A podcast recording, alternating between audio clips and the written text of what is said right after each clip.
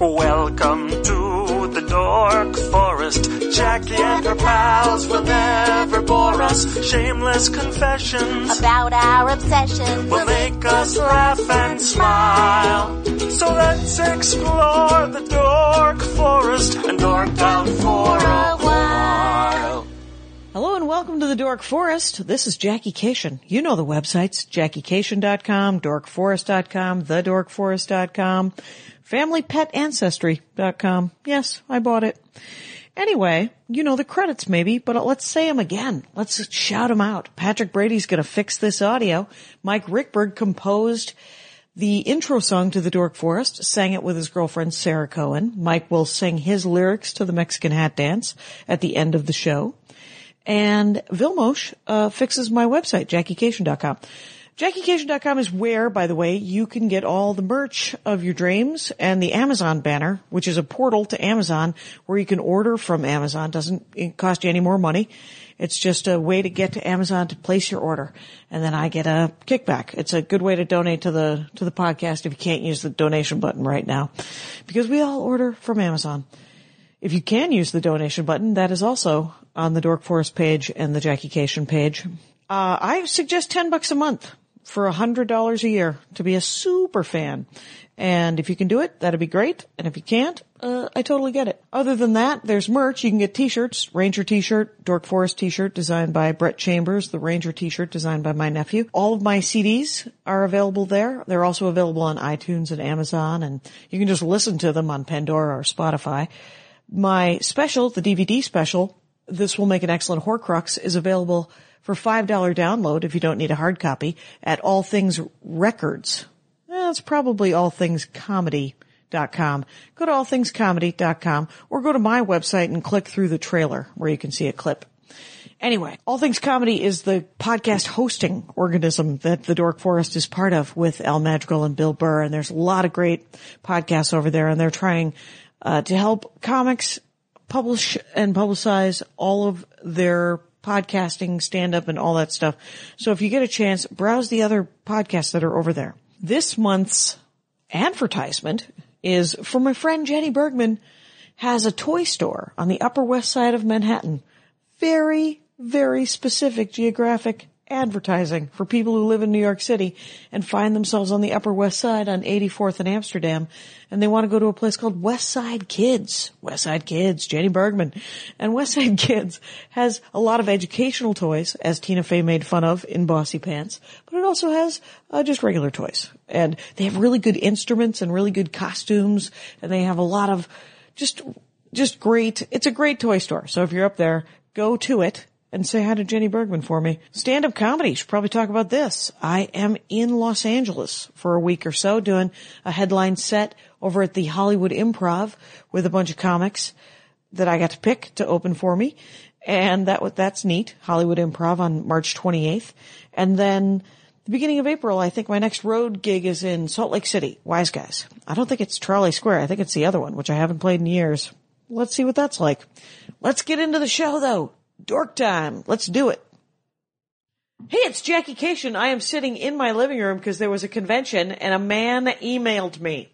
You could email me, uh, men and women of the world, and Mike Olson did. Welcome to the program, Mike Olson. Thank you. It's great to be here. Excellent. And then Andy Ashcraft is here because we're going to be discussing gaming. And I went to that convention. And you also went to that convention. And why don't I do this? Mike Olson with an O. Yeah, that's right. And at Devlin, the number one, D E V L I N one. Right. And spiritoftheblank.blogspot.com. Correct. Is where all sort of the promo stuff is. And you're a game designer and Yeah. yeah. yeah, I'm a, a freelance game designer. I've done a lot of work uh, with the Fate system, With the Fate system, which Yeah. um which powers Atomic Robo. And which powers Atomic Robo. And these are all words that I have heard before. Yeah. Uh, but not Not in that those- combination. Nope, not in that sentence. So Atomic Ro- Robo is a role playing game Right. based on a comic book. right. A comic book that Andy Ashcraft insists that I have read. Right, we have one. We have one volume of it. And I've probably read it. Yep. But I cannot for the love of me life uh, find out what I've done with it. Uh, completely silly. But before we go there, now what was the name of the con that you guys went to? Oh, uh, OrcCon. It's one of the three Strategicon conventions that happen in LA uh, during the year. Oh wow. I don't know why They insist on calling all of them Strategicon and then individual names for each of them, Orcon, Gate, GameX, and Gateway, because it's just confusing to talk about. Well, they they used to all be individually run and owned, Right, right. And so that's why. and- I went to them in junior high. right. I remember Right. these You were names. you were here before I was. so- Wow. Did you grow up in Los Angeles? I grew up in the valley, like in Woodland Hills, Calabasas. Okay. area. So, Yeah, that's- um, I started playing D and D when I was eight. Wow. So All right. I, uh, I was remember I remember going to conventions when junior high, 11, 12. Oh, that's the f- fantastic. thing about California is that, uh, especially Los Angeles, people will be like, yeah, there's a thing. There's a, th- let's take you and, and point you in the direction of the Right. people that you're clearly attracted to. Right. And so, so you have been working on games and, and this type of thing for a million years. Well, I played games and ran games a lot, and I've been a fan, you know, sort of on and off. Um, and then about five or six years ago, I actually got to start making games Oh. for money, which was very cool. uh, that is, uh, that is the dork. That's the dream. Yeah, that's- that's that the is the dream. dork yeah. dream. That is the dork forest dream where you get to do How the did, thing how you did love. that happen? How did that just sort of did it just fall into your lap, or what Um, happened? yeah, it did. Um, I have this blog, Spirit of the Blank, that we mentioned that I was, I was really taken with this, with Fate, uh, specifically this game called Spirit of the Century, which was the game that uh, kind of brought Fate to the, to the main, well, it's not to say mainstream, but to the attention of a lot of people in gaming. Okay. And I really fell in love with it and I wanted to use it for everything. It was written as a, like a 20s pulp game, but I wanted to, hack it and make it do different things. And so I had a lot of ideas for that, so I thought I would start this blog and pretend that anyone would care about that. And then after about a year of that, um, Chris Birch, who uh, had uh, written a game called Starblazer Adventures, which also used Spirit of the Century as a core, he emailed me about working on uh, a fantasy version of Starblazer Adventures because that's mostly what I was blogging about. And uh, I was like, "Yeah, great, absolutely." So that game was called Legends of Anglaire, and um, And it was also a tabletop. yeah, yeah. Okay. And uh, it was uh, my first experience working on a game, and I was super excited, and I never asked about a contract or what I might be paid for it or Sure. anything. And uh, you know, what with one thing and another, I had that book in my hands before I knew what my word rate was going to be for it. Okay. Um, but that's fine. Uh, It was a it was a start. It was a credit I could claim you know, Yeah. Mm-hmm. later, and then um, and then I got other work off of uh, that and the blog, and it just snowballed. Oh, that's there- great. That's that that that is a that that's a blog uh, dream. Yeah, yeah, dream exactly. Story. It's I I wrote toward people that I didn't know were even listening, and then Right. somebody cared. So that's perfect. So you've always played. You've always gamed. Yeah. Yeah. Okay, since like, cause I only played Monopoly in life as a Right. child, and then you guys were playing D and D and all other role playing games, the major one, especially small press indie games of today and old school games of the eighties. Yeah. What are the old school games of the eighties well, that you like played? like Advanced Dungeons and Dragons, or you know, like like old games from Champions. the '80s, Champions, yeah, which I didn't play in the '80s, but I got into later. But uh, Top Secret, uh, Gamma World, like these old games that came out right in the uh, Tunnels and Trolls, right in the wake of D and D. Okay. they were kind of a sort of a response to D and D in some ways. Um, Oh, Gamma they were World like- and Top Secret less so, but Tunnels, Tunnels and Trolls for sure. But Okay. uh, you know, D and D kind of broke it open, and then a lot of other people started making games, and uh, I like those old games. So, so people really like D and D, and so what happened was is they were like, oh well, let's take that that that the idea. The idea and of and, proper and role-playing set it game. in other yeah, the Yeah. idea of a role playing game and put it in yeah, another or like world. like Traveler. Let's Mm-hmm. do that in the far future where you have a ship and you're going around trying to make money, or let's do it in the 20s where you're all uh, gangbusters, or let's do it in the Old West on you know, Okay. Boot Hill, or you know, Right. like let's other genres to role play in other than fantasy. Okay. So, um, and, and, that's and you still played happening. most of them, I or played a- many of them. I played a lot of those. Yeah. And- How and many you- of them hold up now? Like, Um, it's hard to. s- modern- I'm I'm so charmed by them. Oh, okay, so you I- cut fair them a enough. fair amount of slack. Yeah, yeah. I like to I like to take new games. Now, I mean, in those days, games were sort of a physics simulator in some ways. I don't want to tar them with that brush necessarily, but but by Yeah. that I mean like here are the rules of a world. Here's how things make sense. Should make like if you were there and you're going to fall this far, you take some damage from that. And Okay. you know, they talk about those things, and you can only move so far and this and that. And a lot of games today are written with a more narrative bent, where you're more concerned about making a good story Okay. than the physics. You're right. thinking like We're if less you saw this concerned in a about movie, whether your whether your shoes are going to wear out. right? If you that's saw the this in thing a you were- movie, Yeah. then what would ha- what would be a cool thing to happen here? Or Okay. can I move another five feet? Like who cares? We're not measuring feet. Just like Yeah. if in Yeah. a mo- in a movie you would be over there and you would do that thing. So Okay. I like to take those new narrative indie games and make them do D and D instead because it's kind of funny to me, and I like to s- I like to hack games to make them do other things. So you sort of munchkin blend like a, a new game, which is all narrative, with an old game, which is Mm. Yeah. worried about how much rope you have. Yeah. Mm. And and try to make those mechanics in the old games Mm-hmm. work. Yeah, in the I, I new like to game? see like in this other subgenre. Let's see if we can make this thing work there. So like uh, a good example does is, it?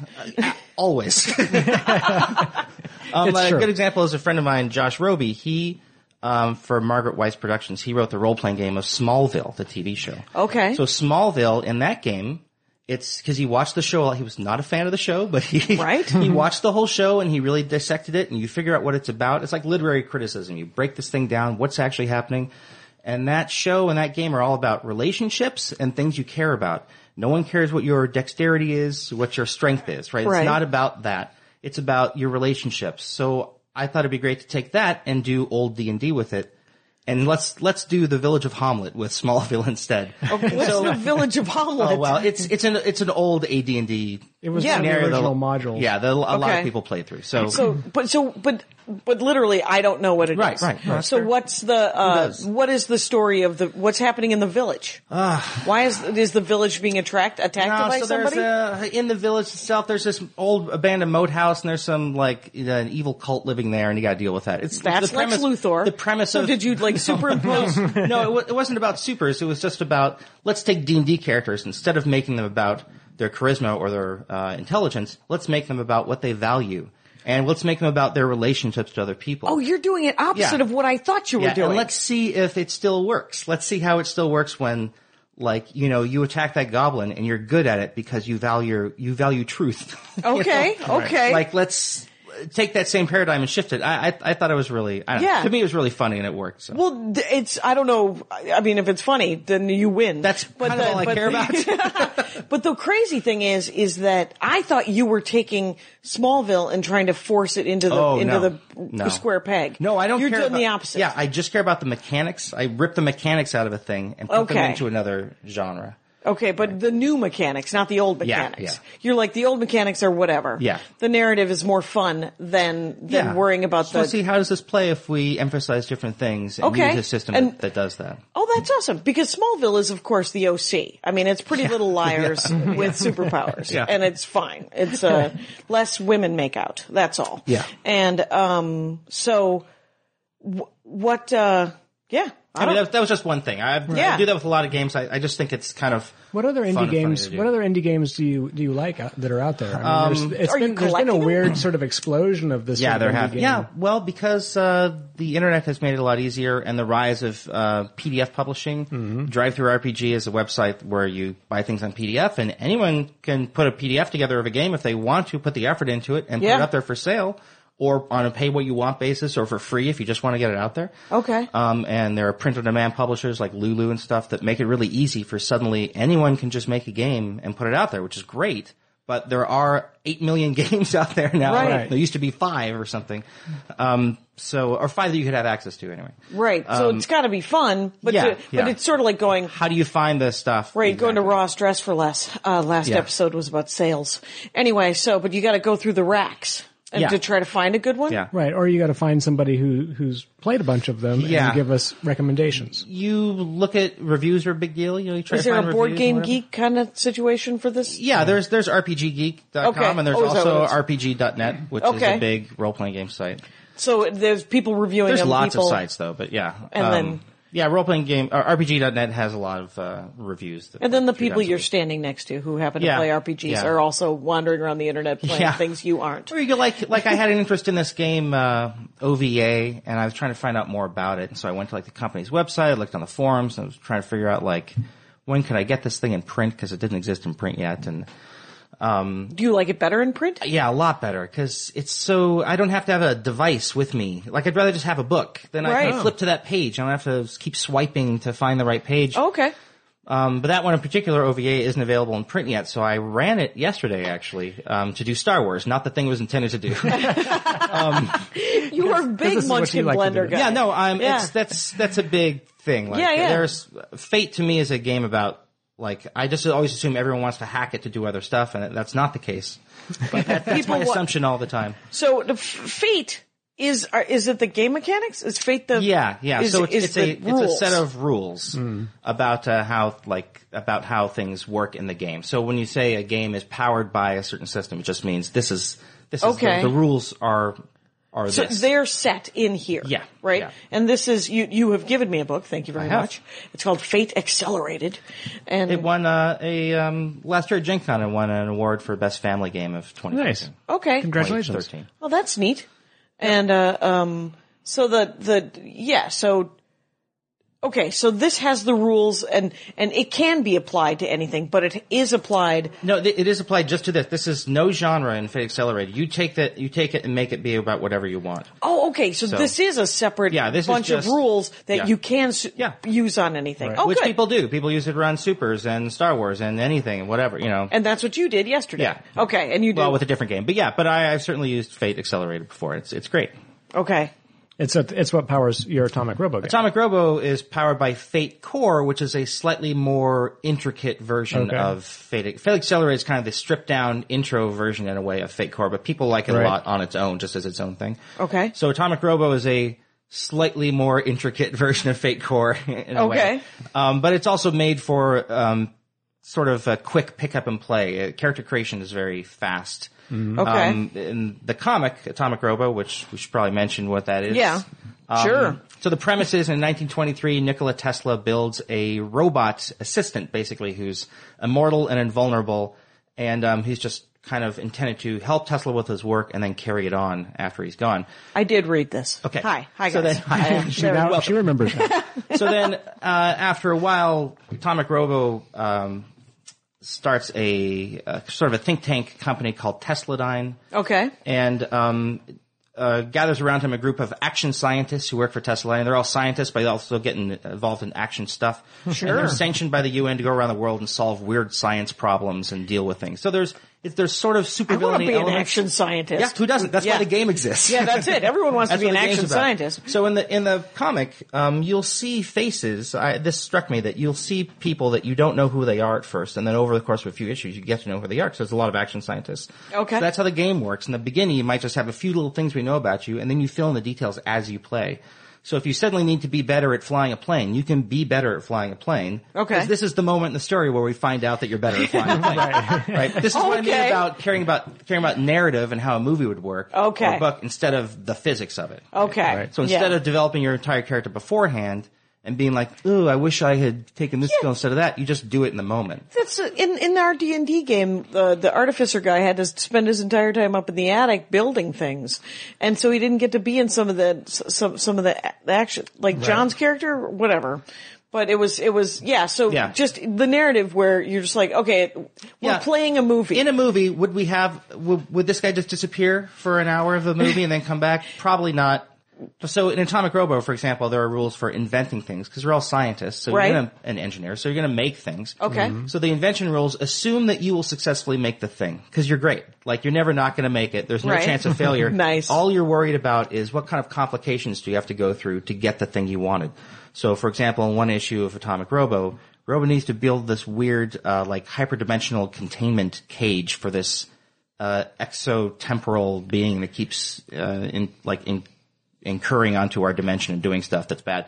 So he enlists the help of Carl Sagan. This is in the 70s. Okay. He gets Carl Sagan to help him. Sure. Carl Sagan, uh, together they take some uh, sensor array from the from Pioneer from NASA, Mm-hmm, um, and they put this thing together. Well, those are all complications they had to go through to make the. of course, they're going to make the thing, and they're going to make it in time because it would be a dumb story if it didn't happen that way. right. It's got a So those are complications. He had to use his connections. Robo had to convince Sagan to help him. They have to go out to certain locations. You know, you know like Yeah. So that's, that's So it works That's, as- the, the- that's so- Oh. the conceit we're working with. Okay, so that so that's that's the story, and then that transfers into games. Yeah. And now you get to work in games, but you Right. also get to play a shitload of games. I do. And, I uh, try to. That's that is m- your main focus when you go to a con. I mean, you're going to, Yeah. for work. I- but you try to I- I weed def- off yeah. and, Yeah, how and- many how many games did you run versus how many games did you get to play? I ran three games this weekend. Okay. Um, one of them was an Atomic Robo game, playtesting Right. testing something that uh, Brian Clevenger, the author of Atomic Robo, and I are working on right now. Okay. Um, and that was a lot of fun. That was basically playing the bad guys from,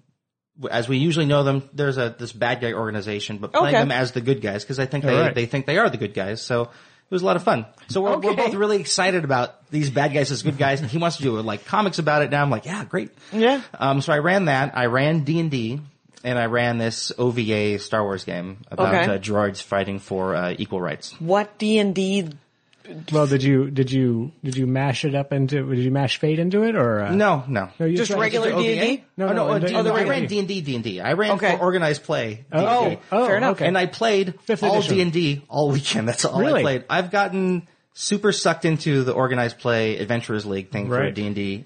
That's just the, the new edition of D and D. And Is, I, is I- that the fifth edition? yeah fifth edition? Okay. Mm-hmm. So um, I was a big fan of fourth edition too. I really didn't think I was going to like fifth edition, and then right before it came out, I got intensely interested in it. and now, I mean, I, I occasionally, uh, a couple times a month or something, I get to run a D and D game for a few friends in Temecula where I live. Nice. And um, that's been great. I've really been enjoying that. When I come to these conventions, I I never get the chance to play a character and see them grow over time because I Right. just I have two kids and I don't have a weekly game situation going on. I pretty much only game at conventions. So then the Hmm. Oh, you gotta opportunity fix to your do life. that with a D&D character Right. was irresistible and it still is. Yeah. so I blew off a game I really wanted to play last night to play D&D instead There you go. and I feel I feel dirty. Like, um, and I didn't play any with any of the cool games with the cool kids downstairs. I didn't play any indie games. I didn't, you know, my Right. friends were running great games, and I was like, oh, that sounds great. Really want to play D and D. I'm going to sit over here and find out if they have Cheetos. Yeah. And uh, live some sort of caricature. But the thing is, is I, I think that that's the important, I mean, because gaming is your job, I think you do have to fill your life with the game that you want to play. That's what I tell my 'Cause wife. It refills the well, man. It refills the Mm-hmm. No, well. it's it's true. You do have to expose yourself to a lot of stuff. It's not enough to just um like uh it's not enough to read games. You know, you Yeah. gotta, you gotta play them, I think. Um Yeah, and absolutely. that's that's part of the the thing that interests me when I take a game I've never played before and then hack it to do something else is that's my my gimmick, my excuse to need to play this game because Okay. I'm doing something else with it. If I Right. just showed up and said we're going to play an anime game using OVA, there's not enough gimmick there for me. But if I say we're going to do it for Star Wars, and it's going to be Okay. about droids fighting for equal rights, that is a gimmick. And what does OVA stand for? Oh, O- OVA uh, stands for Original Voice Actor, which is it's an acronym used to describing anime about whether it's dubbed or subbed. Oh, so dubbed is- OVA. The next, one of the next episodes is uh, Sailor Moon. She's not in the Navy. Did you know that? No, I did. Um. uh, let me tell you, I don't want to get up on a tangent on Sailor Moon, but I saw Sailor Moon in the '90s when I was living in Canada, and I was just like, "What is this?" It was Yeah. it was so baffling, and so I had to watch it every day. Right. And then I found out that this is that's just how schoolgirls dress in uh, Japan. In Japan, well, Paige Branson got sucked into it, I think, uh, yeah. in the, in I- the, listen, I get it. Yeah. Oh, I think young boys get it a little bit more than Yeah, Paige no. Branson does, but uh, Uh, yeah, she was I- on board. And but it was it, wa- it was okay. So I believe she watched it both s- subtitled and she watched it initially dubbed. Yeah, I and watched it then, dubbed. 'cause- and then and then it led to subtitled. Right, right. So once you see those kind of things in subtitles, you, uh, for me, you hear the difference in the voice acting. Is so like it's so remark. I can't understand what they're saying, but it's yeah, Right, but you you can know tell. you get the There's more a lot of the more gist of it, and it's emotion. Mm-hmm. very funny. And then also the subtitles are often uh, more accurate than the dubbing would have been. So. Right, and and you get used to subtitles. Yeah, I mean, absolutely. it takes approximately four minutes for Right, you to right. forget that it's subtitled. Yeah, I don't have a And problem with that. they, the, the American companies that are putting these together don't don't hack them up as much as they used to in the seventies Yeah. too. So Yeah. they're they're a little bit more like Yeah. like you know Voltron. um what was Dragon Yeah. Ball Z was very different when I ended up I bought like um just bootleg oh, at their that place Mandela game Man- Mm-hmm. Toy Mandela. Toy Mandela used to Sherman have Oaks. Sherman Oaks used to have uh bootleg versions of Dragon Ball Z Right. on VHS and the kid I was when I first moved to Los Angeles I was a childcare I did nannying Mm-hmm. or whatever, and the kid that I babysat for for Christmas, he was a giant Dragon Ball Z because he was 7 Mm-hmm. and uh, and I got and I was like, I'm so sorry they're subtitled. You're going to have to learn to read. And, uh, you know, it's from Agora Hills. Yeah, yeah. And, uh, they don't read. No, he's a good That's kid. where I grew up. And uh, no, I know he's no, he's a, and he's a very and he's a musician actually. Um, he's uh, he plays the guitar and he's a jazz musician in Seattle. And, um, cause he's a man now cause I'm a hundred. anyway, so, but he, uh, but yeah, so that was, that was part of it. I've weeded off role playing Yeah. games. Sure. So, but, but we've gone into anime, which is fine. And so, and you like to mix them up anyway. Do you play any board games or do you? Yeah, I like. Yeah, there are board games I like a lot. Um, and like I was going to play Imperial Assault last night. Uh, that Star That Wars was the version game- of Descent that I blew off. To play. I was just I took a number of factors into account, and decided to play D and D. But um, no, I absolutely. but um, uh, my thing is, I often won't buy a board game that I'm really interested in because I figure if I'm going to play it, I'll be playing it with someone else who's also interested in it, and they'll probably own it. and they will. Oh, own it. nice. It's often the case. And you Um, have two children, so Yeah, I do. you're constantly thinking, Yeah. $65 or? yeah, they get put on a high shelf. Yeah, exactly. And now, how old are your kids? Uh, two and five. Okay, so Wow. they're super little so Uh-huh. Yeah, far, yeah, and right. they will one day. In a few more years, they will be. Yeah, they'll be you ready can to dip game five year old my five year old son Ben has started to he started to ask me questions about Dungeons and Dragons, or as he's called it, because he's confused it with Words with Friends, uh, Dragons with Dungeons. Oh, fair enough. Um, Dragons so- with Dungeons. I I showed him. He was looking at the uh, the DM screen for the new edition. I was showing it to him. Look at this picture. It's this cool picture and all stuff. And I turned it over, and it's all charts and stuff on the back. And he goes, "Oh, I didn't know this was for a game." Oh, Like, yeah, so you recognize that right away. So Ah. Right. it's pretty Yeah. good. And then, uh, and then he asked, almost he'd asked ready. me like one question a day. He says, for this, for Dragons with Dungeons, do you make your own character? Oh, Like, there yeah, you go. do make your own character. He goes, "Mm, okay, no more questions that day. The next day, for Dragons with Dungeons, do you get to, do you get to name your character? Oh. Like, Yeah, that's right. So like a little tiny thing a day. and he's processing it. It's Yeah, yeah. 24 hours. He's, he's- he's in the lab. yeah, I'm, I'm in no hurry. If he's interested, that's great. But I'm, I'm in no hurry to like, Shove that particular interest on him. Not like Oh, yeah. Star Wars. They'll be- I'm in a hurry to shove Star Wars on him. But um, gaming he Really? can get to and I said, well, you know. It's, uh, It's he's about ready for it. Yeah, absolutely. I mean, yeah, I um I actually the animated show is kind of perfect for. five? I haven't I shown him think so. Rebels, but Okay. he has seen Star Wars. He's seen the movie Star Wars and he's watched the Lego Star Wars shorts which are, are Right, great. which are great. Right. They're really funny and the Phineas and Ferb Star Wars special which was so clever. I, I don't know that show really, but that special was really funny. You know, I've heard really good things about Phineas and Ferb. You Yeah. said that you, on your awesome list of dorkdoms, current te- kids television, Yeah, because absolutely. you have little kids. Yeah, yeah. But I enjoy these shows on my own. Like I don't watch them on my own, but I have no problem like, Turning them on. Turning on. Well, the great thing is most everything on PBS is just fantastic. They're, And- they're still nailing it. Yeah, On, yeah. on PBS. Yeah. What new, the heck? new shows? What is it? What, Uh, are- what, are- well- what am I missing? Sesame Street is still funny Okay. and still has really clever. m- Well, not still, but has cleverer parodies of things. Than Oh, we ever. have seen some of those. Yeah. We saw we saw the Home Lamb. Home Lamb, and I uh, saw- Stuff that there's no reason to parody. On Arthur, they did a, a spot-on parody of Downton Abbey. No kid who watches Arthur is also watching that's Downton for Abbey. that's for you. That's That's gotta for- be that's for for the- mom and great. dad. Oh, that's great. on Odd Squad, which Odd is this, Squad. this Canadian show that I really love. It's about a group of a secret organization of kids, not secret, but an organization of kids that solve. Uh, they go around the world and they fix things that are odd or or, Oh. or strange, right? Okay. So. So it's great. It's ripe for a role playing game. Like that thing needs a role playing game now. Um, but it's Canadian. There's an episode where they had on uh, Mark McKinney, Scott Thompson, and Kevin McDonald from Kids in the Hall. Wow. So that was great. And then in that episode, someone has a birthday and they sing a birthday song to him from an episode of Kids in the Hall Wow. that I recognized. Yeah. And that's super for me. Like, Yeah. that's That not for is a- kids at all. at And I was all. So like, this show That's is the 25 best. years ago Yeah. and okay. Yeah. And so that's, uh, so Odd Squad, Odd Squad, I can't remember highly. en- I can't recommend highly enough. And also Peg Plus Cat.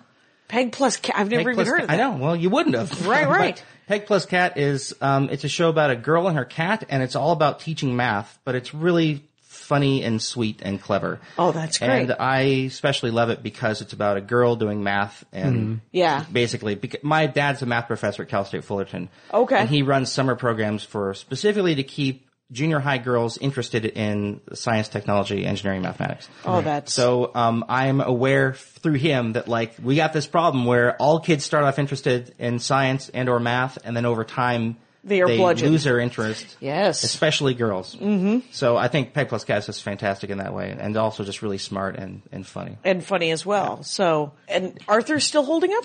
Yeah, you know, I never watched Arthur as a kid, but that's been on for 26 years. Right. There's a And, new um, Arthur. Yeah, yeah. Right. They had to And, get a uh, new Arthur. it's- There was drama. It's pretty good. Um, it's uh, they they tackle only on Arthur do they tackle certain things. Like there's one about adoption. There's one about a girl who uh, still wet the bed and she was had, going to a sleepover and she was really concerned about that. Right. Like they do weirdly serious things on- Yeah. Mm-hmm. on, Arthur. And they tackle them in a good way. And I, I'm impressed by that show. It's not of those. It's, it's not my favorite show, but it's still Right. great. Right. It's very simple, but Yeah. it is very, it, it, it isn't dumb at all. I've, I've seen more Arthur than anything else. Yeah. So- no, it, it's good. Because it's And- been on longer. Yeah. Yeah, well, s- and, and Sesame Street, I've only seen, I've only Yeah. seen those parodies. It, uh, Sons of Poetry. and, uh, it I was, mean, you could go on naming them and we'd never run out because the list is so great. what's a good, what's a couple of good ones that I haven't seen? Because those Um, they- are the only two I've seen. they'll do be a on series- YouTube. Yeah, they, they do a series of uh, Cookie Monster parodies. Uh, it's uh, it's I can't remember what the name of the Okay. the umbrella for it is, but there was Lord of the Crumbs. There was like Lord of the Rings. Oh, Where he okay. Is, he is um like Frodo, like he has hair kind of like Frodo. He has like the curly hair, but he's also Gollum. Because he's he's supposed to make these cookies and follow directions. Okay. And all of these Cookie Monster things are about impulse control for kids. Okay. That's like the the main That's- message. yeah. So he wants to just eat the chocolate chips. and the the golem part of him is trying to talk him into just eating the chocolate chip. Right, and he's it's like, no. Smeagol and- yeah, yeah. yeah, it's, it's Slinker and Stinker. Yeah. So um, so he's he has to like concentrate on just making the cookies like he's supposed to. And there's like a Galadriel figure, and there's like a Gandalf figure. And, Oh, like that's it was awesome. just hilariously. Uh, like that Yeah. one really sticks out as being funny. that th- that's so great because they're needed. I mean, that was the purpose when we were kids. I mean, you Yeah. re- remember for years they were constantly talking about how all the kids because a lot of the Disney shows are dumb for dumb's sake, and they aren't even like High School Yeah. Musical. I watched all three of those movies. Um, I- there was a reason. I can't remember. Where's your medal? It's uh well I, s- I saw the first one and I was fascinated because I was like oh it'll be like Greece and I love Greece Yeah. but Greece is filthy Yeah. Gre- Gre- when I was nine years old I saw Yeah. Greece and didn't get it half of it but I loved it and I sang those horrible songs about getting laid uh, like a crazy person as did every nine year old girl in the world and then I saw High School Musical probably five years ago and I watched all three of them and there is no adult content Right. and Disney could not have been more surprised that it that it was popular Right. because the first one was just made for television, and then the next two were made for the theater. Mm-hmm. But they don't even kiss until the third movie. So I was like, "What is the draw of this?" And um, and even as a nine year old, I was like, "Well, at least somebody's getting some action. She's climbing out windows. There's trouble." But in high school, they're not even bad kids. Yeah, they're yeah. they're like even they're not even doing anything wrong. They're just They just get to sing. they sing and there's drama Yeah. and they're sad occasionally. They have a they got feels. Well, to get all- set up the song. Right, right.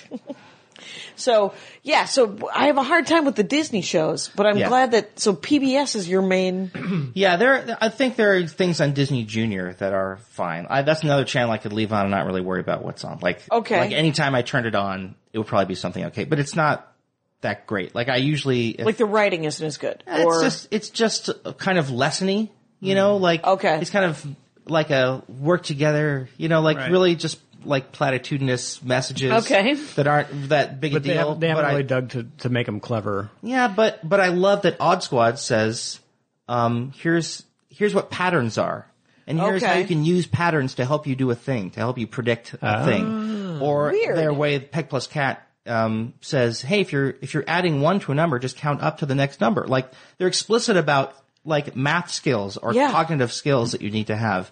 And that's way more interesting to me than like, hey, we should be friends. You know, Right, like, right. that thing. right. And that's why I like Arthur because they're really specific situations about like, uh, my family is adopting a baby girl from China. Mm-hmm. What does that mean for me? Or- Oh, right, and they say it out loud. Yeah, yeah. And, that's explicitly what it's about. Yeah. It's not about like, hey, you should be nice to your friends. Like, yeah, Yeah. there are those episodes too, and they're just kind of milk toasty. But I like the ones where they're speaking to a very specific thing to kids. So it, there's PBS, but then like there's Cartoon Network, and there's Cartoon Network, cartoons, which he never, I, I never put on Cartoon Network for Ben. Like, Okay. just, I just, It's- wasn't- There's Could- nothing on it that he's particularly No, I mean, interested look, in. I will show. I'll show him garbage too. He loves Transformers. I'll Sure. let him watch the '80s Transformers, right? Wow. not the new stuff. They're awful. because the new ones are really like dark, and Transformers Prime seems really dark. Rescue Bots is fine, but Okay. also there's there's he just likes robots shooting and Sure. Sure. flying around. Like that's fine. So do we all. His favorite shirt is I got him a couple shirts from Comic Con that I go every year, and his favorite shirt now that he wears he wore twice last week because it got laundered, and then he was allowed to pick out his clothes and Yep. he put the same shirt on. Um, is it just an old Transformer shirt like a like a like a pictures of a bunch of old Transformers? That's Right. it. And he just loves. He loves the idea of yeah, robots. he loves robots. Yeah. Have you taken him to the Universal to see the Transformers? No. Have you seen any of the videos of that? No. Because they are the greatest characters that That's anyone the, has that's ever the done. Movie Transformers. They are right? the, they are the movie Transformers, but they're, it's specifically the characters in the suits that are in the park. oh, okay. They have some So- giant suits that these guys are in, and it's Yeah. a phenomenal bit It's a of phenomenal- street theater. Right. Right, It's right, it's right. street theater, and it doesn't really have anything to do with the movies. Right. And um, like I never watched. I had a Transformer. I forget who the Transformer dork was, but he was great. And uh, but the uh, it was probably a year and a half ago. Edit that in later. And uh, sure, look it up, people. Type in the words "dork forest" and "transformers" or any dorkdom, and you will find the dorkdom of your dreams. So the the, the I I'm, I love the idea that you were like current kids TV, especially on PBS, and. But do you? Does he watch like nature shows and stuff too? Do you? Yeah, yeah. Uh, well, another thing I And antique roadshow and uh, you know what? genealogy roadshow. He for a while he was totally content to watch HGTV shows, Oh, Okay. like like how home makeover shows. Yeah. and he got really into um, every time he would go to the bathroom, he'd rearrange everything in the bathroom. and he'd watch, come in, look, look, I, I changed the room, Like, or we, I put shelves in his room. It's like, oh, are we gonna transform my bedroom? He's really excited. and He wanted to like help Yeah, me yeah. and look at stuff and. He's not as interested in that in that anymore, but Sure. um, what he uh, I've gotten him interested in because I come from you know, a family of people who are interested in like, uh, I don't know, some, some slightly fringy stuff. My, um, my family used to live in Roswell, New Mexico, for example. So Okay. like, I've grown up with aliens stories. Right. So, um, we were watching some TV show about, it was dramatic recreations of close encounters and stuff like Okay. that. And, uh, was it he Ancient was- Aliens? No, it was, no, I'm Okay. not gonna let him watch Ancient Aliens. Come on. I've never seen Gotta it. draw a line somewhere. Okay. Um, but uh, no, it was just like one of them was best evidence evidence ever caught on tape, which is all terrible. It's all those blurry spots in the sky. It's like, dang, that's uh, that's a, an alien spaceship. Ah. Um, So well, we don't know what it is. In all fairness, I Mm-hmm. in all don't think fairness, it's that. it's a but- UFO. But then the recreation shows I like is just someone telling their story, Mm-hmm. and then you get to see that played out. And so I'm not going to refute someone's story necessarily. I can Right. refute the dumb video that doesn't look like anything. Right. Right. So he's watching that and he was got really interested in that. so and the next day he's like, Daddy, remember that movie about alien spaceships? I'm Mm-hmm. Like, yeah, that was pretty good, right? I'm Like, yeah. He's like still thinking They're about still, it. So. still Yep. working it, Chip off working the old it out. block back then. Yeah, yeah, that is a that is that is a kid that's processing Yeah. some information. Yeah, yeah. I, I like that his processor is th- slow and thorough. Yeah, yeah. Whatever That's about it. information you Yeah. give him, yeah. Kids have an incredible memory because they don't have to remember much. Right. So all of that space that, you know, we have taken up with, I don't know, you know, an eighth right. grade math test. Uh, Last and our failure therein. Like he doesn't have to know that. He remembers everything. He'll bring up a thing from a year and goes, "Remember that thing?" it's a simpler time. Yeah. that's why we all think of it as a simpler time. Yeah. because we didn't have any responsibilities. We just had to get up and Right, right. follow direction, and hopefully learn something. Do you- are you taking them to, or, to cons yet, or no? We went to WonderCon last year because Which if is you- smaller, right? Yeah, if you have a pro badge for Comic Con, they just throw a pro badge at WonderCon and guest badges at you. They're like, "Here, please go to WonderCon." Oh, that's great. So we were already going to Note to self. Yeah, Note to we self. were going to uh, Knott's Berry Farm this partic- the weekend of WonderCon, Right. Mm-hmm. And we are going to stay at a hotel. So it's like, well, let's go the next day to WonderCon and check that out. So um, we did, and because my wife never goes in, she's a, a geek supporter, but she's not any kind of geek herself. Okay. Um, but uh, so we took the kids there, and Oh, we got to have her on because Ben she was- has a dorkdom. Ben was really standoffish at first. Like Yep. he didn't want to go up to the guys dressed as stormtroopers. He just kind of wanted to silently look at things by himself. And then we turned a corner and it was the R2D2 and Wally Builders Club. He loves Wally Oh. and he loves R2D2. So Okay. there's all these full size R2D2s, Right. Mm-hmm. full size Wallies. And then like now he wants to get down to go over there and check them out and poke Yep. at them and stuff. And so that was really great to see Oh, him cool. do that. He was That's so excited cool. about that. Is that in the dealer room, or was that just out and yeah, about? no, that was in the dealer room. Yeah, it's, uh, the exhibit hall, or uh, I guess I can't call it a dealer room if they're not selling Wally's, but Right. Right. yeah, whatever it is, that, that room. Okay, so there's is an exhibit room different than a dealer? No, no, I'm, oh. I'm just being pedantic. Oh, fair enough. Which is another one of my dorkdoms. Oh, I there failed we to go. mention. Let's put that on the list. Pedigree and grammar. Excellent. A lot. Two words.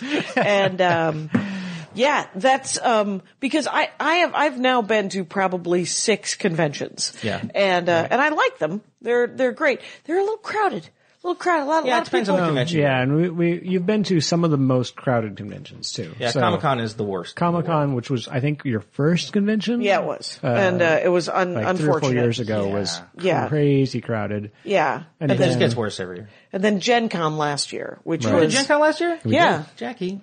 Or- right because you were at Gen Con, right? Yeah, yeah. I've been doing them for the well, past few years. Well, I'm going to do stand up and I do a live Dark Forest at Gen Oh, Con awesome. this year. Suppo- I mean, we're in the talks. I was trying to get. Uh, Please don't hold me to, to that. Trying to get uh, Thrilling Adventure Hour and But we Nightfall hope. to come out and do uh, panels and podcasts at Gen Con. So it's like yeah. let's make let's go promote this Proximity game. And, uh, you know. Yeah. Uh, the well, thing out thrilling. there. And I'm sure. Um, I just got a text from. Uh, I get it mixed up. Yeah. Uh, I One think it of was the bands. Acker, and because he was on the show talking about his favorite, and and one of them came to Thrilling Adventure Hour the other night, and everyone he's met everyone but Wes Anderson now, Wow. and uh, he has three favorite. It was the guy who did Hot Fuzz or Oh, yeah, you're right. yeah, he was at Thrilling Adventure Hour the other night, and um, What I get for oh, well. and um, but Have the you uh, had a chance to see any of it live? Or oh yeah just- yeah I've I You've seen because you were a thrilling adventure hour dork as well from Yeah, your yeah, T-shirt yeah. because you're wearing a thrilling yeah, adventure hour I will T-shirt. make the drive the hour and a half drive to there to see From the show Temecula. from Temecula and then drive back that night. Just okay. All right, for sure. It's uh, Every time. I will be doing it in March and April for the last two shows. Okay, I uh, I was I've lucky only seen enough- one, but it was wonderful. Yeah, they all are. It was. It is an amazing Yeah. production and effort and a I beautiful. feel like a fool because every time after every show, I go up to an actor and or blacker and say, "Really amazing show tonight. Maybe the best show." Like it Right. feels like I say that every time. right. it is. Um, But it's it is- true. It's it true. is Um, very cool. It's always such a good time, and if you enjoy the podcast, uh, the live experience is so much more. Like you would think, because I was like, I don't need to see it live. I listen to the podcast. I Right. get it. But the live experience is just it's a whole other thing. well, you're sitting in a room with 270 people who really wanted to see. I mean, There's there's that so creates much an energy. There's so much going on on stage visually Oh. that you can't see. Like the little looks they give each other, or Oh, the, true. even the Yeah. blocking, or how someone enters or exits the stage, or Okay. just lots of stuff that goes on that you don't get out of the podcast. Right. But also the community aspect. These same people come to every show, and you see the same people once a Right. month, and you know that's that's really which great is too. sort of a con feel as well. yeah, it definitely. It feels like a monthly convention for the Adventure Hour. Yeah. which is which, ThrillCon. It's re- it's ThrillCon. yeah, they should have. It, it it's interesting to me that they even do the the the community part of it is I think the most fascinating thing about conventions. Just because you Yeah. end up getting these sort of lifelong, it's like camp. Yeah. It's it's sort of like it's anime camp or Mm-hmm. it's it's board game camp or whatever, and then you run into the same people. Yeah, you Right, see I- the same people three times a year or whatever, and they're never see them again. I hadn't been to one in easily 10 years. Oh, really? Here in Los Angeles, um, a gaming convention. And, uh, going back there this time, I'm like, I know that guy. I, Yeah. I've met that guy before. I've met that guy before. I've met that guy So before. everybody's still going. all these people, I Yeah. don't remember their names and they don't remember me and I don't remember anything about them other than they just look really familiar and I'm sure I played a game with them in the past. Right now, uh, Matt Weinhold's been on the program a couple of times, and he loves monsters, Mm-hmm. and has. Uh, we're going to go to something called Monster Palooza, which is uh, three times a year as well, Mm-hmm. I think, or something like that, here in Los Angeles, because you can get the actors. I mean, I guess, Yeah. which is why there would be more cons here than Right. other places, because you're like, well, Terry Gar probably is just sitting Yeah, at her yeah. house. Why doesn't? Why don't we invite her And I love the fact that she goes to Monster Palooza. instead of Tootsie Con? Instead of yeah. Mr. Mr. Momcon. right, right. yeah, yeah, it is great, Because Young Frankenstein is, I guess it's a monster movie. right? There is Yeah, yeah. a monster. There's a monster there, but it is a yeah, that is a great Mm-hmm. Listen, if you were in Young Frankenstein, you'd be riding that out the rest of your life. I mean, movie. right, right. If why wouldn't you? you you got a mortgage payment, you might as well show up at Monster Palooza. It's uh, it's perfectly good. All right, now before we not talk about it because I need to talk about it. Drum and bugle corps, last thing on your list, and I'm Hmm. Okay. like, I love a drum and bugle corps. Last thing on the list, first thing in In I your don't mind, in your heart. Well, I How did it begin? I marched in a drum bugle corps. uh, I'm actually in the Sacramento Freelancers from '90 to '92. well, they're famous. The freelancers are actually quite well renowned. They were, yeah, Yeah. yeah. I mean, they're not around anymore, unfortunately. There's oh. an alumni corps, but they folded in after '94. Okay, So, but they are unique in that they, well, maybe not unique anymore, but they were in that they folded in in '86. They didn't field a corps in '86. And they came back in 87 and then in 89 they popped back into finals, which was remarkable. Like no one had done that before. Yeah, that's So then after they made finals, I was like, yeah, freelancers, let's march freelancers. Yeah. I, I played flute at the time. I didn't even play a brass instrument. right. So I wasn't even qualified to be a part of that, but I w- became quickly became a big fan of drum corps because uh, another uh, older girl in uh, high school in our marching band marched Right. in the Velvet Knights, and she Okay. played Euph- uh, euphonium and Velvet Knights, and so she brought back tapes and videotapes. And I, I was just like I was kind of into marching band, but it wasn't a huge deal for me. And I saw these, and I like my mind was blown. Like I was so, like I don't know, I could not What- process how was it- great it was. Well, f- let me, let me let me go back to that last statement. Yeah. You were in marching band, but it wasn't that big a deal. Yeah, Uh, How is that even possible? I mean, it because takes you- up so much time Yeah, and but effort. you play an instrument but in flute junior is high. different. well, you, you, play still an gotta instrument in junior march. high. Yeah, so what? So you got to march. You don't have to do it well. It's high school. Um, you, uh, you know, like you don't have to be super committed. You're there because you need to fill an elective. You play a musical instrument. and so it was just an okay marching band, and Yeah, then like- you saw something that was incredible Well, I and really like well doing done. It. We, my freshman year of high school, we had we were pretty good. yeah. because the previous band director was really good and had built up a great program. So we had this huge big band. The show was already written. Yep. The new director came in and just had to direct that. Got it. And we did well. Um, after that, we took a precipitous nosedive. I really, I loved that band director, Yeah. Tony Cassane, rest in peace. But uh, he was he was a great he guy and dead? a great drummer. He is. Oh, he's a great guy and a great drummer. but um, he Right. should not have been directing a high school band. But Right. if you're going to teach high school and you know music, like it's really easy to end up just directing a marching band. You know, Sure. Being the, the music teacher at a high school means you have to be a band director Right. usually, right? So he just ended up doing that. It wasn't really his, his gig, but So you just saw the game get raised.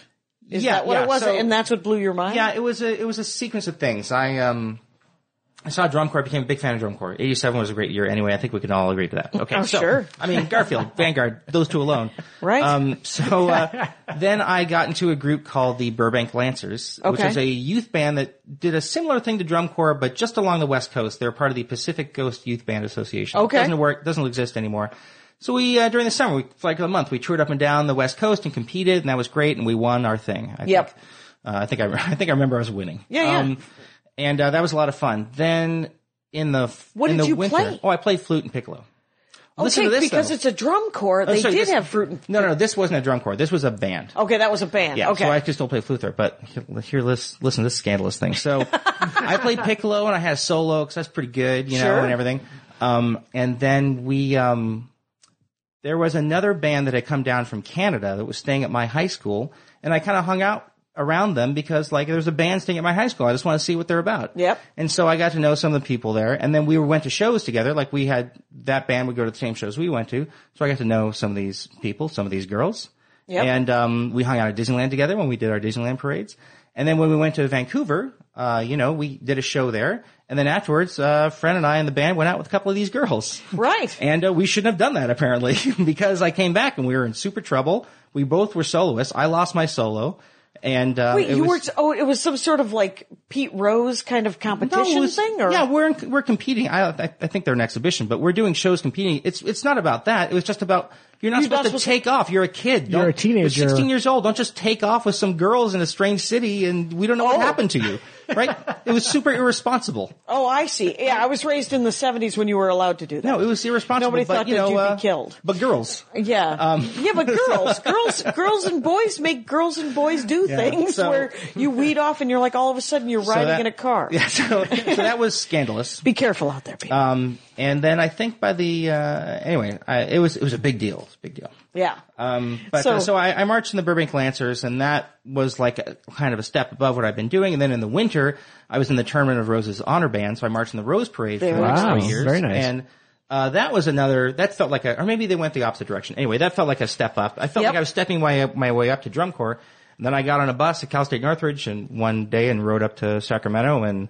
Uh, started rehearsing with freelancers and learning how to play a brass instrument. Like I did not know how to play it. right. What did you play? I played French horn bugle at first, which is I learned later when I was a vet. French horn. Is that like a flugelhorn? No, it's like a the tubing of a French horn Right. with a bell front uh, With arrangement. the- okay. and that's it. So it, you hold it up just like a trumpet or a baritone or anything. It's just With- a lot with of the tubing. three valve? Yeah, three valves. Okay. Yeah, Uh, I didn't have the, the the thumb valve. It wasn't a double horn. Okay, because uh, y- you should know I'm a bit of a marching band geek myself, and um, that's why I went to the University of Wisconsin Madison is because Yeah. I wanted to be in the band. It's a good and band. Uh, Rangers of the Dark Forest will have heard this story 13 times, so I will spare you uh, the sad, unfortunate tri- uh, just I didn't get to be in the band. Anyway, so my brother got me a job instead. Anyway, so uh, that's a short version. But uh, but I love Dresden Bugle Corps just because of the the Well, you must have known the Scouts then if you went to yes, Madison. yes, Yeah. And I I remember Yeah. I went to I went it was, I, the one summer I lived in Madison in between uh, school, um, college. The the the there was a festival, a, a competition. Well, a- yeah, a finals jing- would happen at, at the, that stadium. at Camp Randall. Yeah, Camp Randall is such. I can't even It's describe gone it. now. Just to, yeah, but just to remember it, it's such a was such a great stadium, mm-hmm.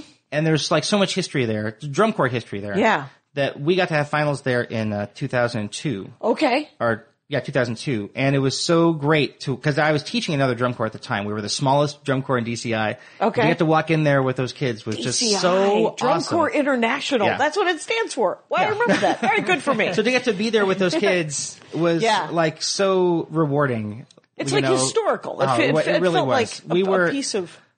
and then they did their one show there because we weren't going to advance beyond where we were. But we, you know, it, it was just such an uphill thing. And then we walked out of that stadium, and me and another instructor just like jumped up and down and shouted like, "We did it! We did it! We actually finished the season teaching the score!" we Yeah. were so excited. And you got to perform. Uh, what I do, I have a, a, the last time I was in Madison was last summer, uh, or last whatever.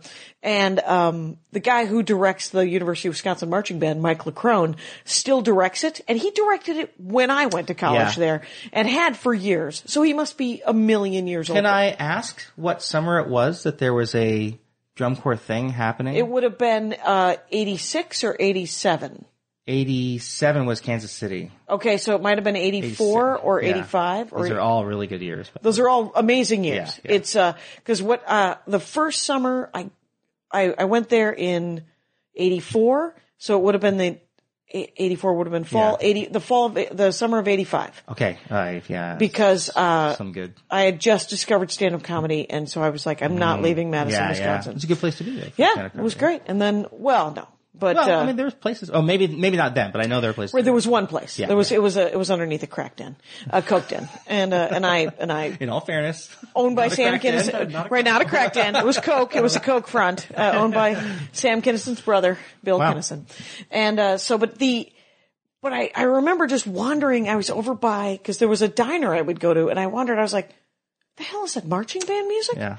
And I just, I, I snuck into Camp Randall and I spent like two hours watching a drum and bugle Yeah. corps. It was so fun.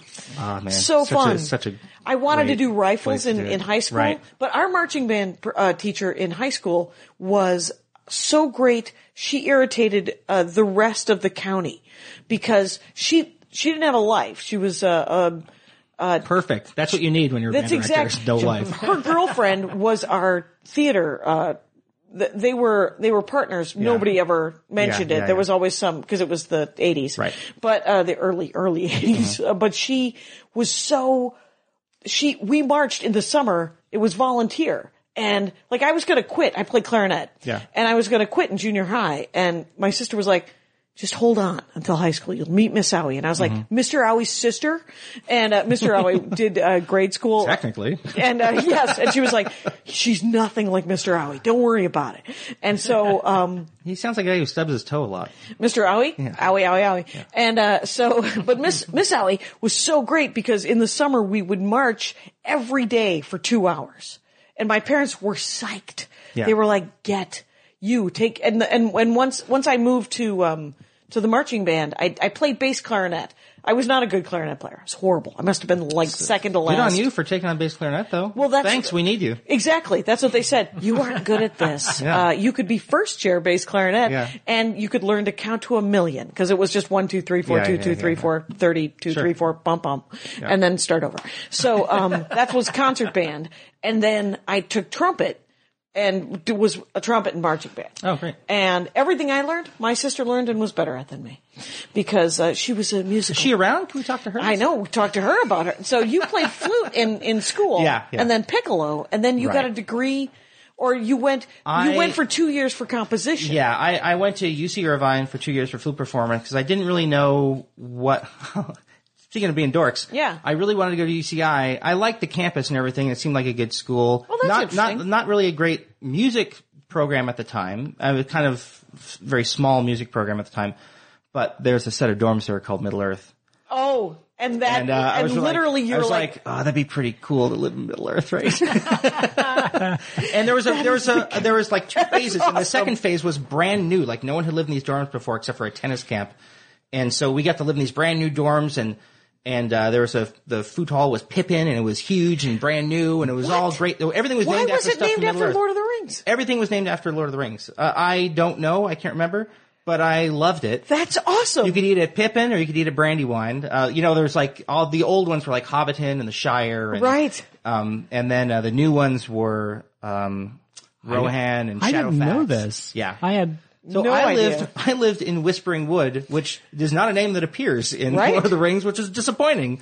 Right. but uh, whatever. Uh, Um, oh well, that's fine. but yeah, You that were- was a, I'll, I'll admit it now, long after the fact. That was a, a, definitely a factor in deciding to go to ECI, which I really liked. right. Um, so I went there for flute for two years, and then I was more interested in composition. So I thought I'd go somewhere else that had a composition program. And so my mom had gone to UCLA, so I was like, I'll go to UCLA. Okay. And uh, was really not qualified to be a composition major there. When I got there, it was w- in way over my head. I just did not have the theory background. I didn't play piano. I just felt behind everybody else all the time. I didn't have a good time there. Um, and so you bailed. Yeah, I yeah. did. well, that's. Uh, are you kidding me? I think I was in my fourth year of college when they said, "What are you majoring in?" and I said, "What do I? What does it look What do you like?" got? Yeah. And they said, "We have one more credit in poli sci than you do in ancient history." And I said, "I'm a poli sci major." great. Turns out, and yeah. So um, My, uh, in my defense, I did come back to school later. I Right. went to UCI. I went back in 2005 for English, and I got my degree. did you get? To, see- were, were you living off campus by that time? Yeah, I was grown up and everything. You were a grown up man, and uh, so you weren't. You didn't get to ever stay at like uh, in, in in in a Hobbit related. Uh, No, no, no. I but I was a writing tutor, and I tutored in Middle Earth. Oh, there you go. So I got to hang out in my old uh, uh, activity room where I used to live there. So That'll do. That'll do Yeah. in a pinch, That's- quite that was, honestly. that was pretty Oh, good. That's fun. Um, anyway, go ahead. That's great. how did you? Uh, how did you like going back to school as an adult? It was weird. Yeah? It was weird at first. I had to, I had to get used to the idea that there were going to be younger people there younger than me that were going to be more knowledgeable about, about things than I was. About how old were you when you went back? I was 33. okay. Yeah, around But there. you did it. Yeah, That's yeah. awesome. That's So- how long did it take? I did two years there. I first I did a I, I did about a year of community college stuff to actually get qualified to be an English major there, Mm-hmm. and then I went back for English. But I was teaching when I was living in San Diego. I was teaching at Santana High School. I was teaching their marching band. Uh, Right. not, I wasn't the director. I was just like a helper guy. Okay. Um, and then um, I uh, I went when I went to UCI. I thought I want to be the thing I'm really interested in is editing. Like I'd like to be an editor because I like to correct people and I want to get paid for it. oh, there you go. Um, so I I got a job at the school paper as a copy editor, a lowly copy editor. Okay. With like Back in the two day. 19 year olds, or you Yes. know. so and I'm 33. Um, and the editor in chief was also you know like 20 or something. Right.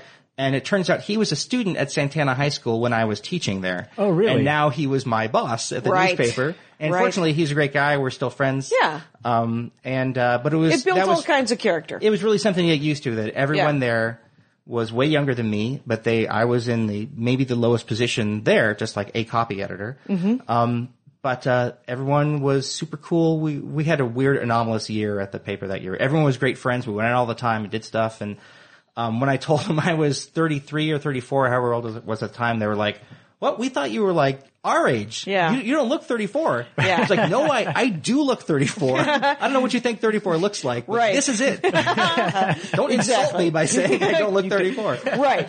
Because uh, I've earned it. I've earned everything. Well, it just makes it sound like, oh, you should be old and decrepit if you're 34. Like, no, you Right. shouldn't. You should look like this. Right, it's right. not that bad. it's not that bad. But uh, that was that was a good time there. Um, Yeah. And I did. I tried to do everything I could at college. I crammed at a time. I did a summer abroad in England. Nice. I uh, had a couple radio shows on the college radio station. because you're eligible to do all that Yeah, I stuff. know, I and can you, do it. And you know how to do it when So you go back. I had a drum corps show on Oh. the radio I, called "I Hate Drum Corps" from three to six in the morning on Wednesdays. That was the best. Because what did you so do? much fun. No one was there. It was just me. I played drum corps. I You played just- drum corps music for three hours a week. It was it was so great. Yes, that is awesome. Yeah, that it was is the so best. Uh, great. What are your favorite drum co- corps pieces? are there My great? favorite shows? yeah, are there are there Well- great pieces that you can name? Uh, like uh, well, just shows. I'm um, but like we talked about '87 Garfield already. I'm a huge I'm a huge fan of Garfield in the '80s. Just really love all Garfield cadet shows. Okay, Um, no. When 84, you say a 85, show, 86, are they not are they not musical pieces? Well, they're pieces, but you know, a, a show is 10 minutes or so of lots of different pieces put together. Okay. So we tend to, when we talk about drum corps, we talk Yeah. about like shows, like units. Because Okay. taking one, one piece out of there, one tune, uh, isn't really the same. Too Like much of it- a smash cut. or Well, and something. you're, you're, yeah, you're, you're kind of putting a show together to do a particular thing. It's like, uh, and you did audio because one of my favorite Yeah. things about drum corps Sure. is the visual. Sure, but I like the you know, but But the music is everything too. amazing. So Yeah. I I built myself up a big library of drum corps shows. Thank you Napster. Yep. Before anyone realized what was going on. Yep. Um, and then uh, I played that for three hours a week, and I went by a pseudonym because I was the show was called I Hate Drum Corps, Right. and I didn't know if I should be playing these things on the air. Yep. So I had my my radio name. Excellent. Um, and then I uh, be- it What was your nom de radio? was Bob, which was my nickname in drum corps. um, so it's not like it was a great name or anything. Um, and then but I I, s- I, uh, imagined something uh, more complex. I, No, have it to say wasn't. no, But I fair enough. realized I realized early on I it's going to be hard to fill three hours and still have a sense of what's going on. So Yeah. I was like I got to split this up into segments. So I had like an old timey drum corps segment where I play shows from the seventies. Okay. I had a bit, just an ongoing bit that was funny to me called "This Morning's Farmer" that I stole from Alan Partridge. Okay. Where I was supposed to, because I was on at three in the morning, so I was supposed to be interviewing a farmer every week. We're going to talk about farming. We're going to kind All of right. break up the drum corps thing. Okay. And then every week there's an excuse why the interview didn't happen. Sometimes it was like, uh, Okay. Mm-hmm. uh, you couldn't hear him, you could only hear me, or he didn't call in when he was supposed to, or we pre-recorded one, then the recording didn't work, or something. They came up with an excuse every week Right. to like, you know, so, so this thing could happen to amuse me. yes, yes. So one day, one morning, I got a call, which never happens at five in the morning, whatever, at the radio station. Someone re- had a request Oh my gosh. so I was like, okay, we're taking requests apparently. Uh, here's the phone number. And then two other people called in with requests. You had And I got an listeners. email. I got an email request too. And I ended up talking with this guy for a while on email during the show. Yeah, it was, that was insane knowing That- that, people were listening and wanted to hear. Right. That it wasn't just like your blog where you No. were like, all of a sudden, I'm not just typing into Right, the wind. right, right. Someone is reading this. But I mean, we had a broadcast radius around Irvine, but it was also on the internet. So really anyone could have been listening. Sure. And people were shockingly like, Because people do love drum corps. Yeah, well, I did try to advertise on Drum Corps Planet, like I hate Drum Corps. This, you know, I was Yeah. trying to get it out there, um, And it But, uh, worked. yeah, it was that was great. So that was one show I had, and then I also had another show called Fake British Accent Theater. Oh. After I came back from England, I was like, I want to do British radio serials as a Right. show. so I played like The Goons, and I played Hitchhiker's Guide, and I played um, the Lord of the Rings, the BBC Lord of the Rings Yep. series, and I had that for two quarters, and uh, that was, and I spoke in a bad fake British accent. That's what I was calling it. Excellent. Um, I was uh, Nigel St. St. John. Excellent. Um, and uh, uh, that was a lot of fun to do, and I hardly talked at all because they're all like half hour or hour shows that just got blocked. and it into was a three hour block yeah. again? No, it was two hours. A two hour. But they were cool. The first time, first quarter I was on, they put me on in like lunchtime. Cause they're like, oh, Oh. people could listen to a story during their lunchtime. Yeah. Mm-hmm. I was like, yeah, good idea. Cool. Thanks, director. Yes. Whoever's doing the programming. So, and then I was on at six in the morning, the second quarters, which wasn't as good, but Right, but people may be driving in. yeah. Yeah. So But anyway, we got off on Mike that thing. Olson. Yeah. This has been a delight. Yeah. Sorry. I feel like it got real tangenty, but I guess that's Uh, what you do. Yeah, that is uh, that's Yeah. exactly uh, that's the program. That's exactly what it turns this is out. about. It's uh, so it's at Devlin one. That's right. Mm-hmm. D E V L I N with the number one. Yeah. And then spirit of the blank dot blogspot dot com Yeah. is uh, is your own Right. uh, gaming blog essentially, right? Yeah, uh, yeah, it's where I write about whatever I'm doing now with Atomic Robo or what's, because that's been most of it lately. Right. Or what's, uh, if I have a, a new mechanic or hack I've thought of, I'll put it up on there for like, Fun. I, I've gone through different things like here's swashbuckling stuff and here's, uh, you know, here's some zombie stuff and here's, you know, whatever. Neat. So and and and, and regular atomic robo is Yeah. just atomic hashtag robo dot com. Well, atomic-robo.com. Dash. Oh, Well, not that's it, Um, hashtag. Hashtag is a is a pound that's another symbol. thing. But yeah, so- I'll be over here. We should mention that Brian Clevenger and Scott Wagner, the creators of Atomic Robo, they have Which is a decided, comic, yeah. they've decided they had been with Red Five Comics for a long time for nine volumes, and now they've decided to go to a webcomic format. They're, Okay. they're also going to publish those as volumes. um, when the when the like a series is done. Okay, they're so gonna come there out in will be print. hard copy They're- they will- They eventually. will come out in print. But they're going to go webcomic. Yeah, with the, the new webcomic ones. first for free. For And they're free. currently releasing an issue a week of Atomic Robo, going back to the beginning and releasing all of Atomic Robo for Those free first on the nine website. vo- volumes. That's, That's right. so fantastic. yeah. And there's going to be uh, additional stuff too. They're running a Patreon. If you go to atomic robo.com, a Patreon's a crowdfunding thing where Got it. they get people say, I'll donate this much a month. And they say, if we get, if we get a, a X dollars a month, we'll produce this. If we get Okay. X plus five, we'll produce this. Fair enough. So, Okay. um, so they're doing that now, and it's going really swimmingly for them. So that's Excellent. great. So if you were at all interested in Atomic Robo, I would say go to that website and check it out because you can just read it for free. read it for Really free, great. catch up, and Yeah. then and then throw them some bucks if you like it. Yeah. and that is always swell. Even if you don't like it, a few bucks. What do you? You're not going to miss. yeah, it, yeah. right? You're, What do Right. you care? Yeah. Come on. Uh, this as uh, by the way, never introduced you, Andy. Oh. Andy Ashcraft uh, always uh, Hello, people. yes, I've sat in on this one. sat in on this one because it's about gaming. Cut that in in the beginning, and then It's uh, no, no, there will not be, there will be no, there'll be no editing.